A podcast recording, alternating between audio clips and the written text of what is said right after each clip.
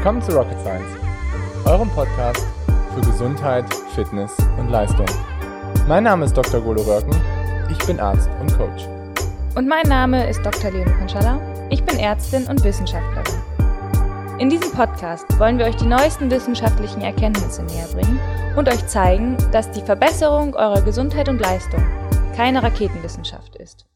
Moin Leute, mein Name ist Dr. Bodo Röcken, ich bin Arzt, Sportwissenschaftler und Coach und Körpergefühl ist eine essentielle Fähigkeit in der Ausbildung eurer Leistungsfähigkeit. Was meine ich damit genau? Körpergefühl ist die Fähigkeit, auf seinen Körper zu hören. Körpergefühl bedeutet, dass man weiß, in welcher Intensität man sich gerade befindet und zwar von dem, was sich, was unser Körper uns quasi wiedergibt, welches Feedback er uns wiedergibt. Und da gibt es letztendlich zwei Dinge, die uns so letztendlich bestimmen, beziehungsweise es gibt ein großes Ding. Und ein, dieses große Ding sitzt zwischen unseren Ohren und ist letztendlich der wichtigste Faktor für euer Leben und natürlich da auch für eure Ausdauerleistungsfähigkeit.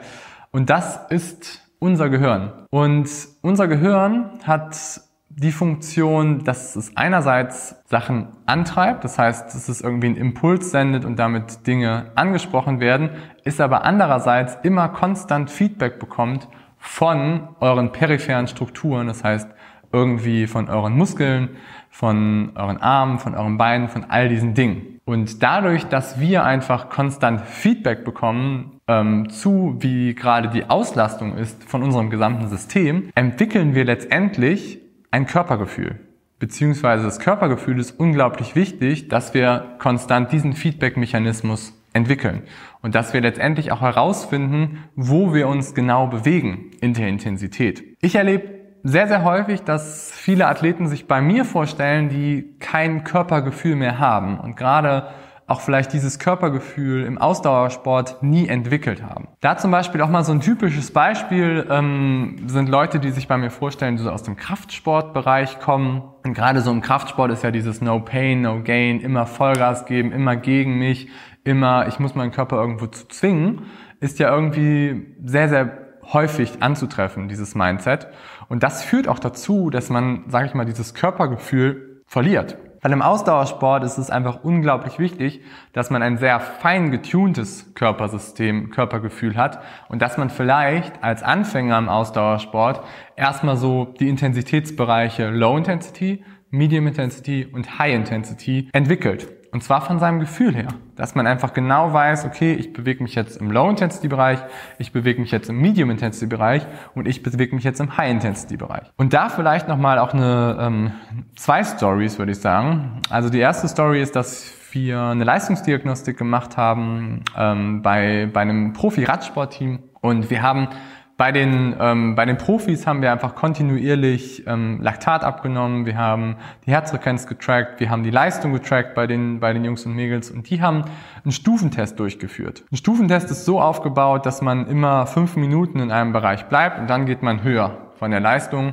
und dabei zeichnet man kontinuierlich die Herzfrequenz auf und nimmt analog dazu die Laktatwerte. Und was unglaublich beeindruckend und auffällig war bei den Profiathleten war, dass sie dir genau sagen konnten, von ihrem Körpergefühl her, in welchem Laktat sie sich genau bewegen. Und zwar das auf die Kommastelle genau ähm, im Millimol-Bereich. Also sie konnten dir genau sagen, okay, ich bin jetzt gerade genau bei 1,5 Millimol. Und Laktatwerte sind letztendlich ein Biomarker, der uns darstellt, wie hoch wir gerade ausgelastet sind. Mal so ganz grob betrachtet. Und letztendlich hatten diese Profis ein so fein getuntes Körpergefühl, dass sie dir genau sagen konnten, wo sie sich gerade bewegten. Und sie konnten dir meistens auch ziemlich genau sagen, und pass, pass auf, ich schaffe jetzt noch diese Stufe und noch die nächste Stufe und danach bin ich fertig. Danach bin ich vom Maximum her, danach bin ich komplett ausbelastet. Aber sie konnten dir genau sagen, wo sie sich gerade bewegen. Und häufig verlieren gerade Anfänger diese Fähigkeit. Oder sie haben auch diese Fähigkeit nicht oder müssen sie erstmal entwickeln. Und deswegen ist Körpergefühl letztendlich immer die unterste Hierarchieebene von Trainingszonen her, die du entwickeln solltest. Und wenn du noch nicht so fortgeschritten bist, dann macht es einfach Sinn, dass du dich sehr, sehr intensiv mit dir und deinem Körpergefühl beschäftigst und dass du genau weißt, okay, pass auf, das ist jetzt Low Intensity, okay, das ist jetzt Medium Intensity und das ist jetzt High Intensity. Und da noch eine andere Geschichte, und zwar vom ähm, Ironman Hamburg von vor sechs Wochen wo wir ein unglaublich schlechte Bedingungen hatten draußen. Es hat einfach ziemlich viel geregnet, ähm, es war sehr, sehr windig und ähm, die Athleten waren letztendlich mental und von ihrer ganzen Auslastung her schon sehr, sehr angegriffen. Und sehr viele Athleten, die ich beobachtet habe, sind vom Fahrrad gestiegen, um den Marathon anzutreten und haben halt auf die Uhr geguckt und das erste, was sie geguckt haben, ist, dass sie erstmal eine gewisse Pace anlaufen und dass sie erstmal gucken, okay, ich muss jetzt diese Pace anlaufen, weil das ist das, was ich irgendwie im Training abgerufen habe und sie haben zwanghaft probiert, diese Pace zu erreichen. Und sehr, sehr viele Athleten, die das gemacht haben,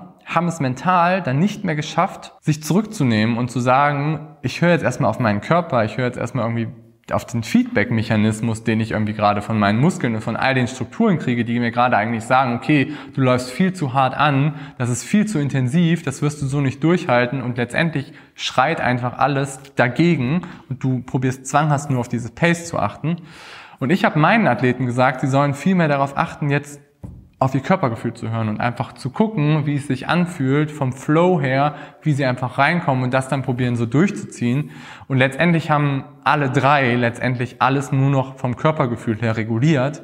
Und für sie hat es gut funktioniert, weil sie letztendlich diesen Feedback-Mechanismus genutzt haben und viel mehr darauf geachtet haben, was ihnen ihr Körper darstellt, anstatt auf irgendwelche Biomarker in dem Moment oder auch sogar auf Power und Pace halt einfach zu achten. Deswegen, Leute, ich kann das nur nochmal betonen, Körpergefühl ist un unglaublich wichtig und je professioneller du wirst, desto besser wird dein Körpergefühl. Aber wenn du gerade anfängst, wenn du da auch dein Potenzial entwickeln willst, dann ist die erste Hierarchieebene Körpergefühl und das musst du letztendlich entwickeln. Das ist letztendlich ein sehr, sehr großer Hebel und das ist letztendlich etwas, was dich wirklich langfristig leistungsfähig macht. Sehr gut, ich hoffe, euch hat das Video gefallen. Wenn euch das Video gefallen hat, würde ich mich sehr freuen, wenn ihr mir einen Daumen hoch da lasst und den Channel abonniert. Und ihr könnt mir auch gerne was in die Kommentare schreiben. Bin sehr, sehr gerne bereit, da auch noch ein bisschen mehr Input aus meiner Erfahrung zu geben. Alles klar, ich wünsche euch einen schönen Tag. Macht's gut. Bis dahin. Euer Golo. Ciao.